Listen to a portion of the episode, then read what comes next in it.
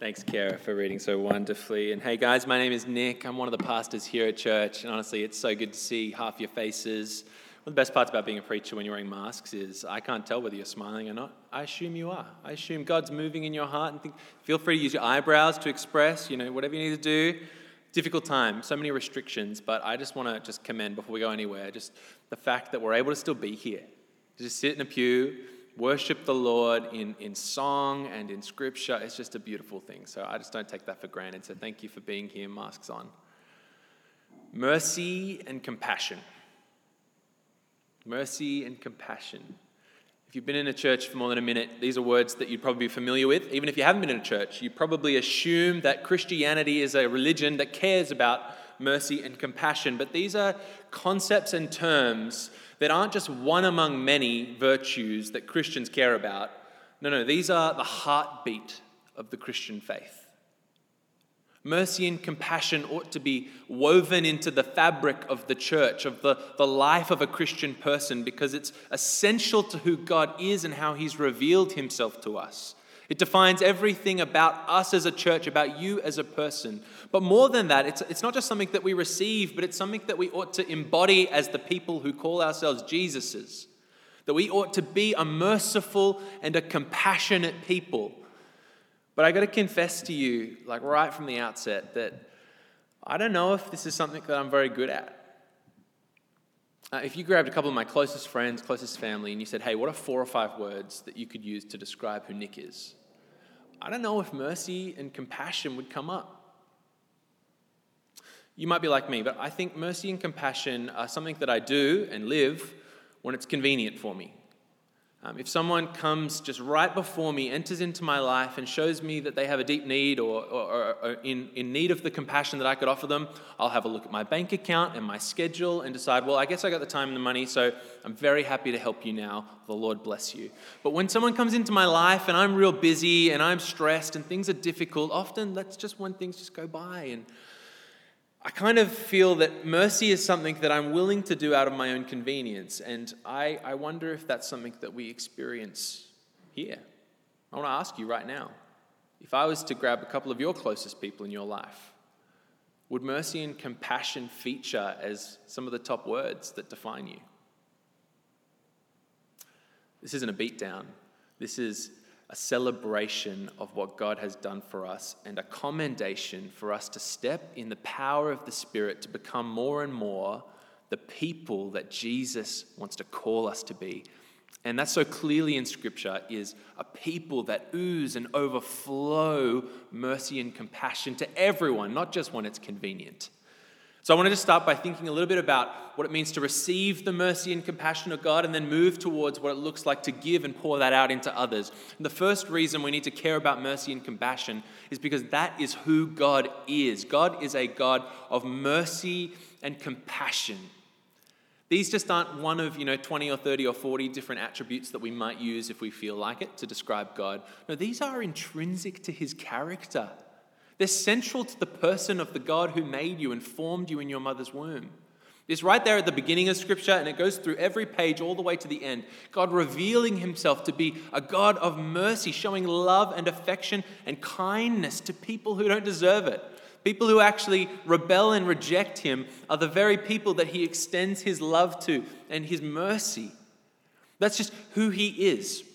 You might have read the Bible a couple of times and noticed that there's a story that kind of gets chucked around a lot, and it's that beginning, that beginning in the garden where God makes Adam and Eve.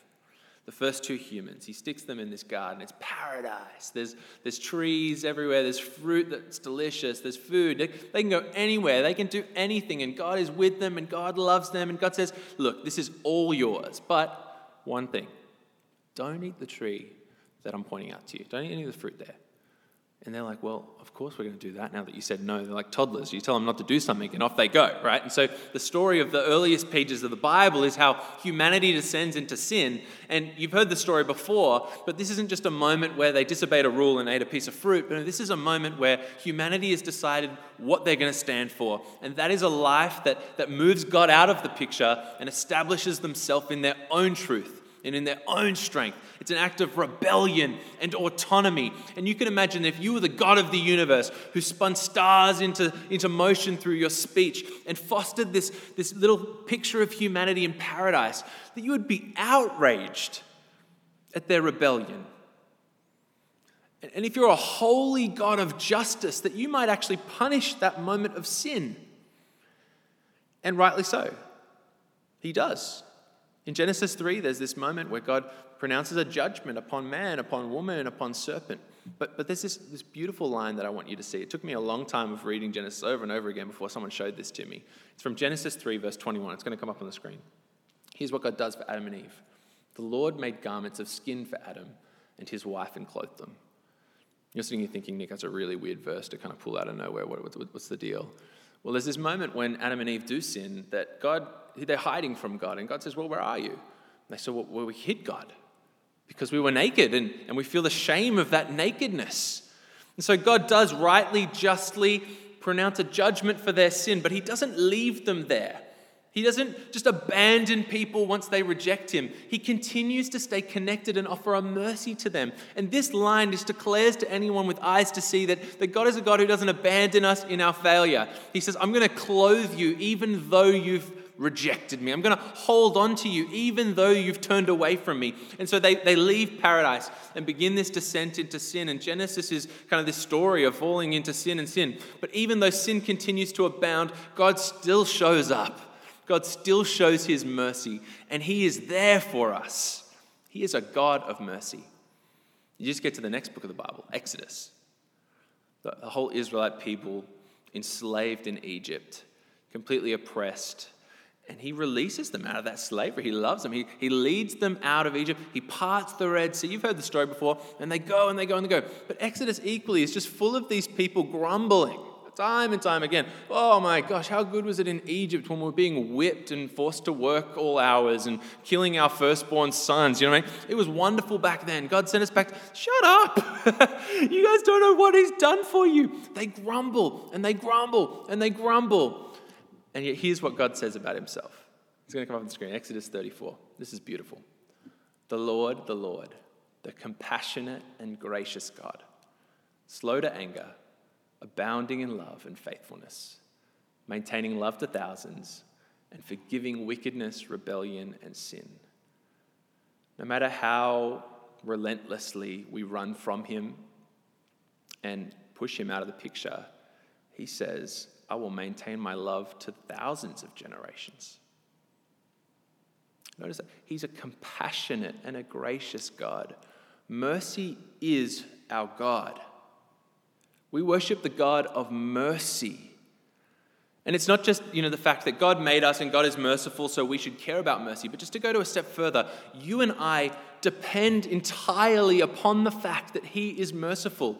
If you call yourself a Christian, every fiber of your being is being held together by the grace of God that He doesn't give you what you deserve. Instead, He loves you as you don't deserve. He forgives you your wickedness, your rebellion, and your sin. That's the declaration of who He is. So we don't just care about mercy and compassion because it's who God is. We care about mercy and compassion because it's the heart of the gospel.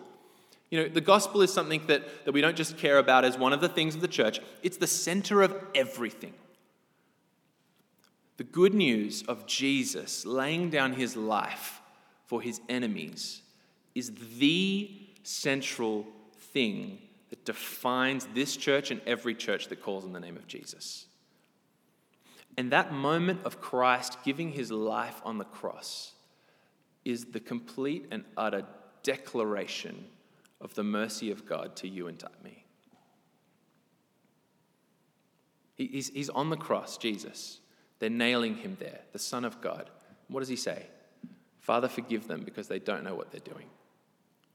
That's, that's the mercy of Christ, that, that he's on that cross for the very people who are nailing him there. We, we, live, we, we live and breathe mercy as the people of God because we literally would not exist without it. The gospel of grace is the gospel of mercy and compassion to you and I when we don't deserve it. You've heard it before, but it's absolutely everything. There's this verse that you should get tattooed on your hand or your foot or your rib or wherever you want to get this tattooed, or don't get tattooed, but just enjoy it. Romans 5, verse 8. You ready?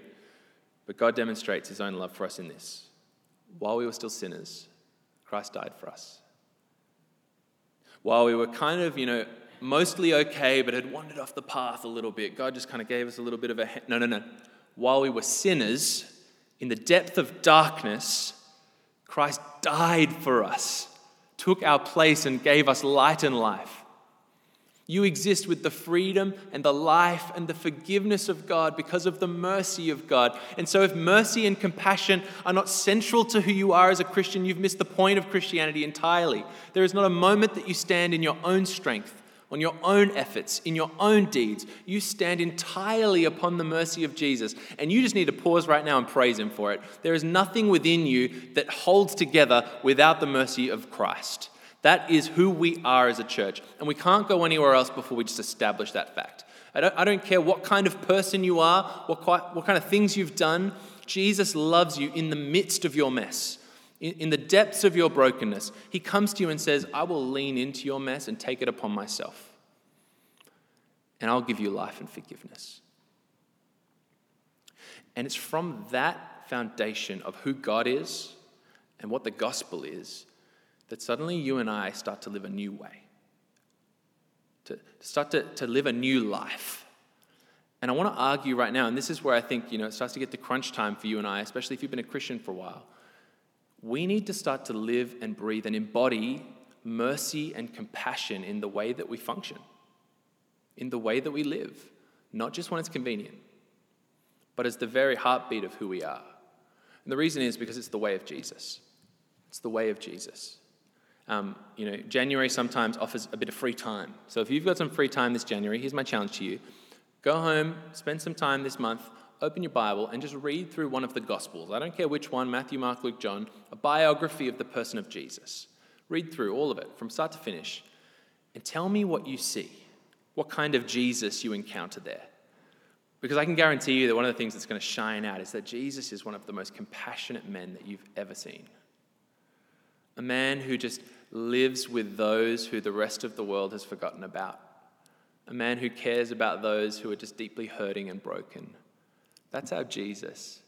The reason that's important is because when Jesus calls you and I to his grace, he says, Come and follow me. He says, Take up your cross, deny yourself, and follow me. He says, Become one of my disciples. And that's important because in the first century, when you became the disciple of a rabbi, you were being invited to come and actually pattern and model your life in the way of that rabbi. Jesus is not just saying, hey, come and receive my grace, and then I'll give you a bunch of moral teachings that might or might not change who you are. No, he's saying, I'm inviting you in so I can change everything about you. And what I want to do is I want to shape your life in the pattern of my life. And the pattern of Jesus' life is that he is a merciful man, a compassionate man who cares deeply for the vulnerable and the lowly. I was reading Matthew 8 this week, um, and there's this man who comes to Jesus who's a leper. He comes to Jesus um, in the midst of this, this terrible skin disease, which at any point in history is a terrible thing. But in the first century, if you were a Jew and you had a skin disease like leprosy, you were considered unclean. You weren't actually allowed to live in the city or the town that everyone else was. You were sort of exiled to outside the, the city limits because you couldn't infect the other people with your uncleanliness. So this man's not only suffering from a disease, he's suffering from deep loneliness. He's suffering from the fact that he can't join with the people of God to worship God. He's been completely cut off from everything that matters to him. And Jesus has this man come to him, and this man says, If you're willing, you can make me clean. You spend a minute with Jesus, you know what he's going to do. He's going to make this man clean. But what I love is the way that he makes this man clean. He could speak, man, you are healed. And suddenly, boom, he's healed. He could snap his fingers, and bam, this guy suddenly just like the skin disease falls off like a ShamWow. Like, wow, the dirt is gone. Like he could be completely clean like that. But what does Jesus do? It's on the screen. Jesus reached out his hand and touched the man. He touched this broken, sinful, leprosy man. He said, I am willing, be clean. Immediately, he was cleansed of his leprosy. Uh, we don't know how long this man had been suffering from this disease, but you can imagine that it's been years since he's been touched by another clean human. And Jesus just offers him the dignity and the mercy that only Jesus can offer, and he loves him. Anyone else touches this man, and they're considered unclean. They've sort of, sort of taken on his leprosy in a way. But when Jesus touches this man, he cleans him, he cleanses him, he, he offers him mercy and love that only Jesus can offer. That's the compassionate Jesus that we are to pattern our life after. Just a chapter later, there's another beautiful story where Jesus is walking through a crowd on his journey to heal a, person. Someone's come to him and asked for help, and he's, you know, he's off to help because that's who Jesus is. And while he's being surrounded by this crowd on his journey, he feels someone reach out and grab his robe.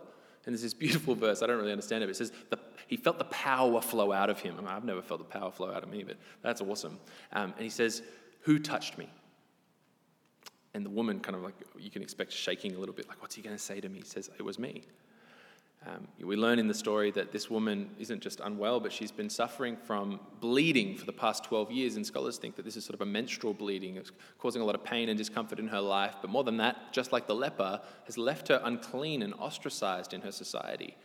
And Jesus looks at this woman in the next verse, chapter 9, verse 22, and he says, Take heart, daughter, your faith has healed you. And the woman was healed at that moment. Jesus cares so deeply about those who everyone else has forgotten about. He does it quietly a lot of the time. He doesn't do it for the sake of everyone to look at him and think he's wonderful. He does it because he's a merciful God, a merciful man.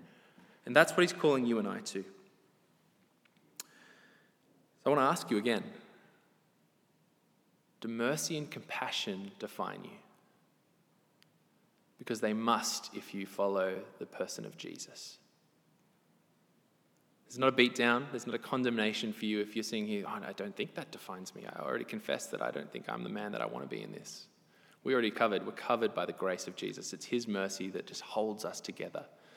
By the power of the Spirit, this church, you individuals, we want to be people that live and breathe the mercy and compassion of Jesus, our rabbi, our king, our savior, our Lord.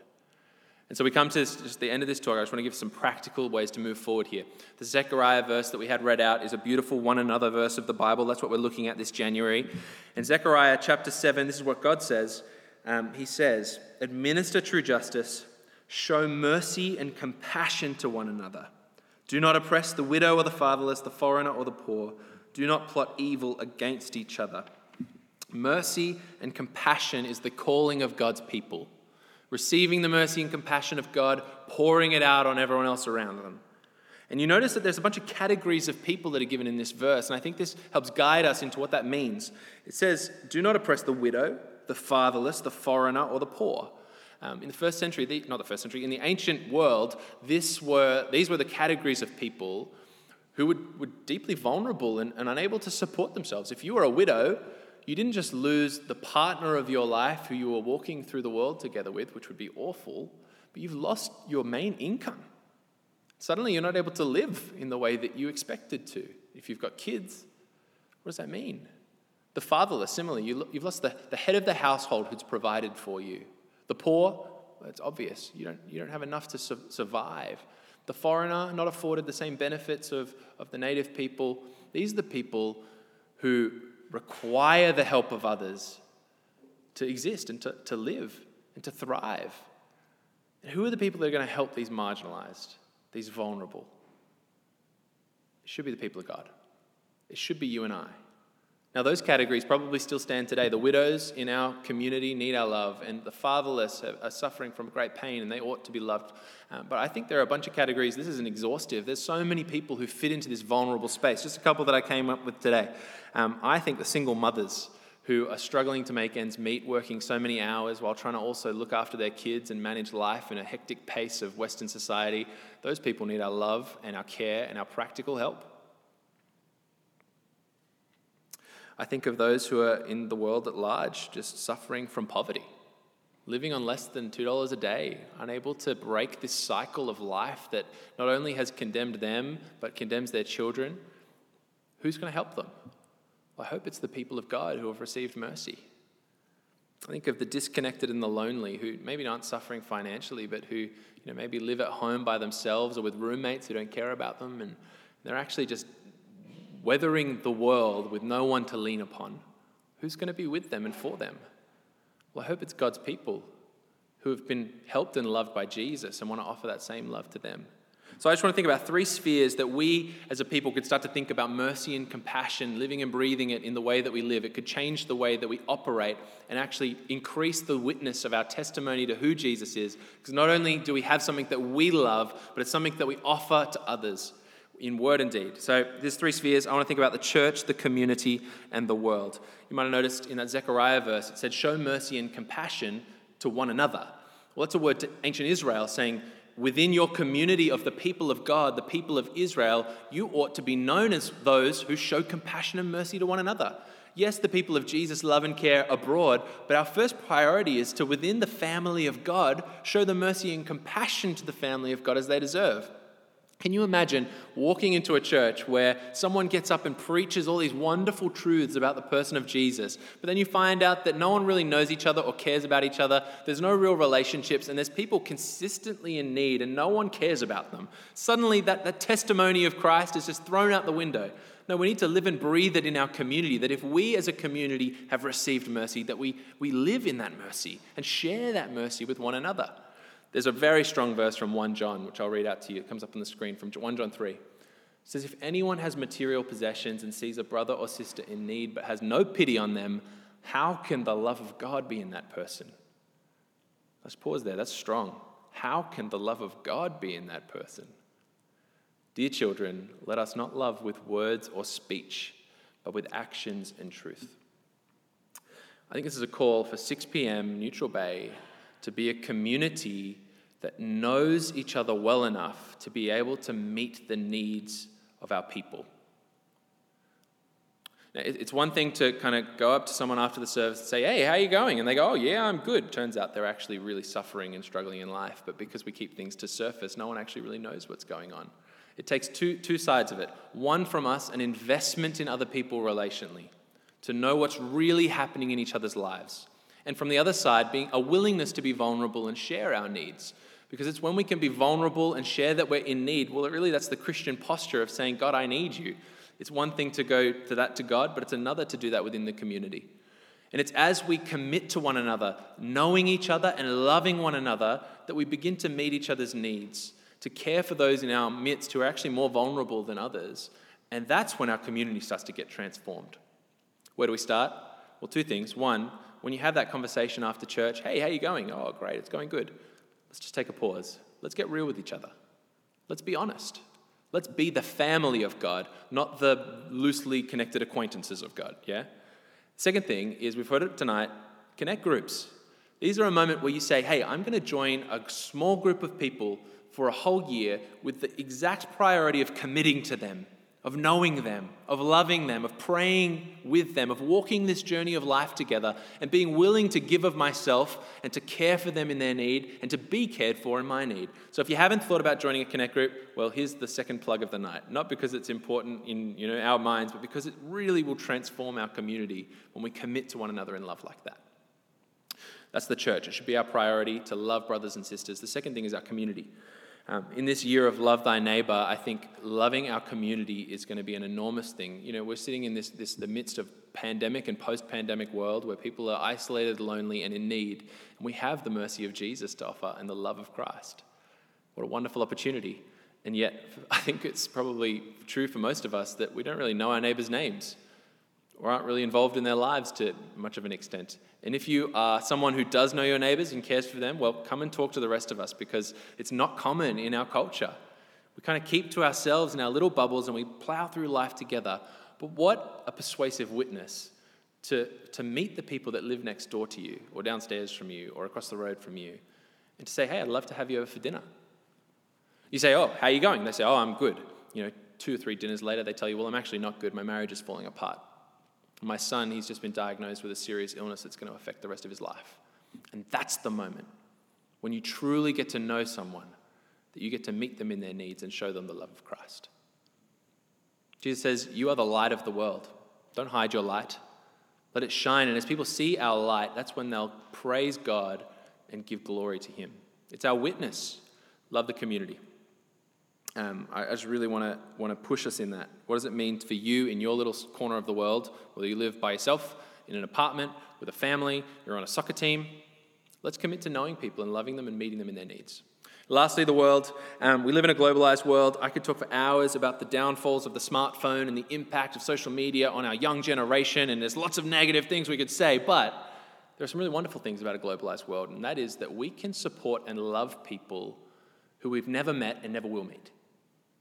And we can meet significant, deep, global needs with the love of Christ quietly from our corner of the world. I heard about a couple of years ago about a wonderful organization that I just love. They're called International Justice Mission. Anyone heard of them before? Yeah, a few of us. That's great. They're committed globally to ending sexual trafficking and slavery. And so they go into these countries where people are being sold as objects, and they go and they rescue women and men from sexual slavery. But more than just sort of solving this problem on the ground, they then follow up by stepping in with their lawmakers and their police officers, and they speak into the system and shift what, what countries are doing to prevent and stop that thing from happening in the future. It's a wonderful ministry that's actually motivated and, and, and practiced by Christians. It's all out of the love of Jesus and the mercy and compassion of Jesus. I'm not working for them. I actually don't know many people that work for them, but I have the privilege of praying for them, of giving to their work, and that's an opportunity to show the mercy of Jesus, not so anyone would see, but so that we can quietly be the people of God that He's calling us to be. We've got missionaries that we support here at church. It's a wonderful thing to give to them and to pray for them. But have you thought about the fact that they're actually ministering to so many people that you're never going to hear about? What would it look like to get to know your missionary a little bit better and to actually pray for those people in that community, meet specific needs of those who are in front of them? Um, they will never know your name or know anything about you, but what an opportunity globally to love. Now, I'm not, I'm not going to try and provide a list. There's just there's too many things that we can and should do but the question is will you and I, as the people who have received the deep mercy and compassion of God, be a people who live and breathe the mercy and compassion of God? Will we stay on autopilot, help where we can when it comes in front of us, will we open our eyes and our ears and take hold of the opportunities that God has put before us? Will we create opportunities that actually aren't there yet so that we can be the people that God has made us to be? We can do it in the power of the Spirit. So I'm going to close by praying that God might change our hearts and transform us as a church to be more and more like this. Let's pray. Father Almighty, you are a God of deep, deep love and affection for a world that has rejected you. You show mercy in just a, an amount that we can barely fathom. You lay the life of your Son down so that enemies might walk free, forgiven, and loved. You take those who have rejected you and you draw them in and you make them family. Your mercy and compassion knows no bounds. We pray that you might take hold of us as your people that have received that, and you might help us to live that in our own walk. That we might pattern ourselves after Jesus, that we might apprentice ourselves to Him and, and live in the way that He set for us.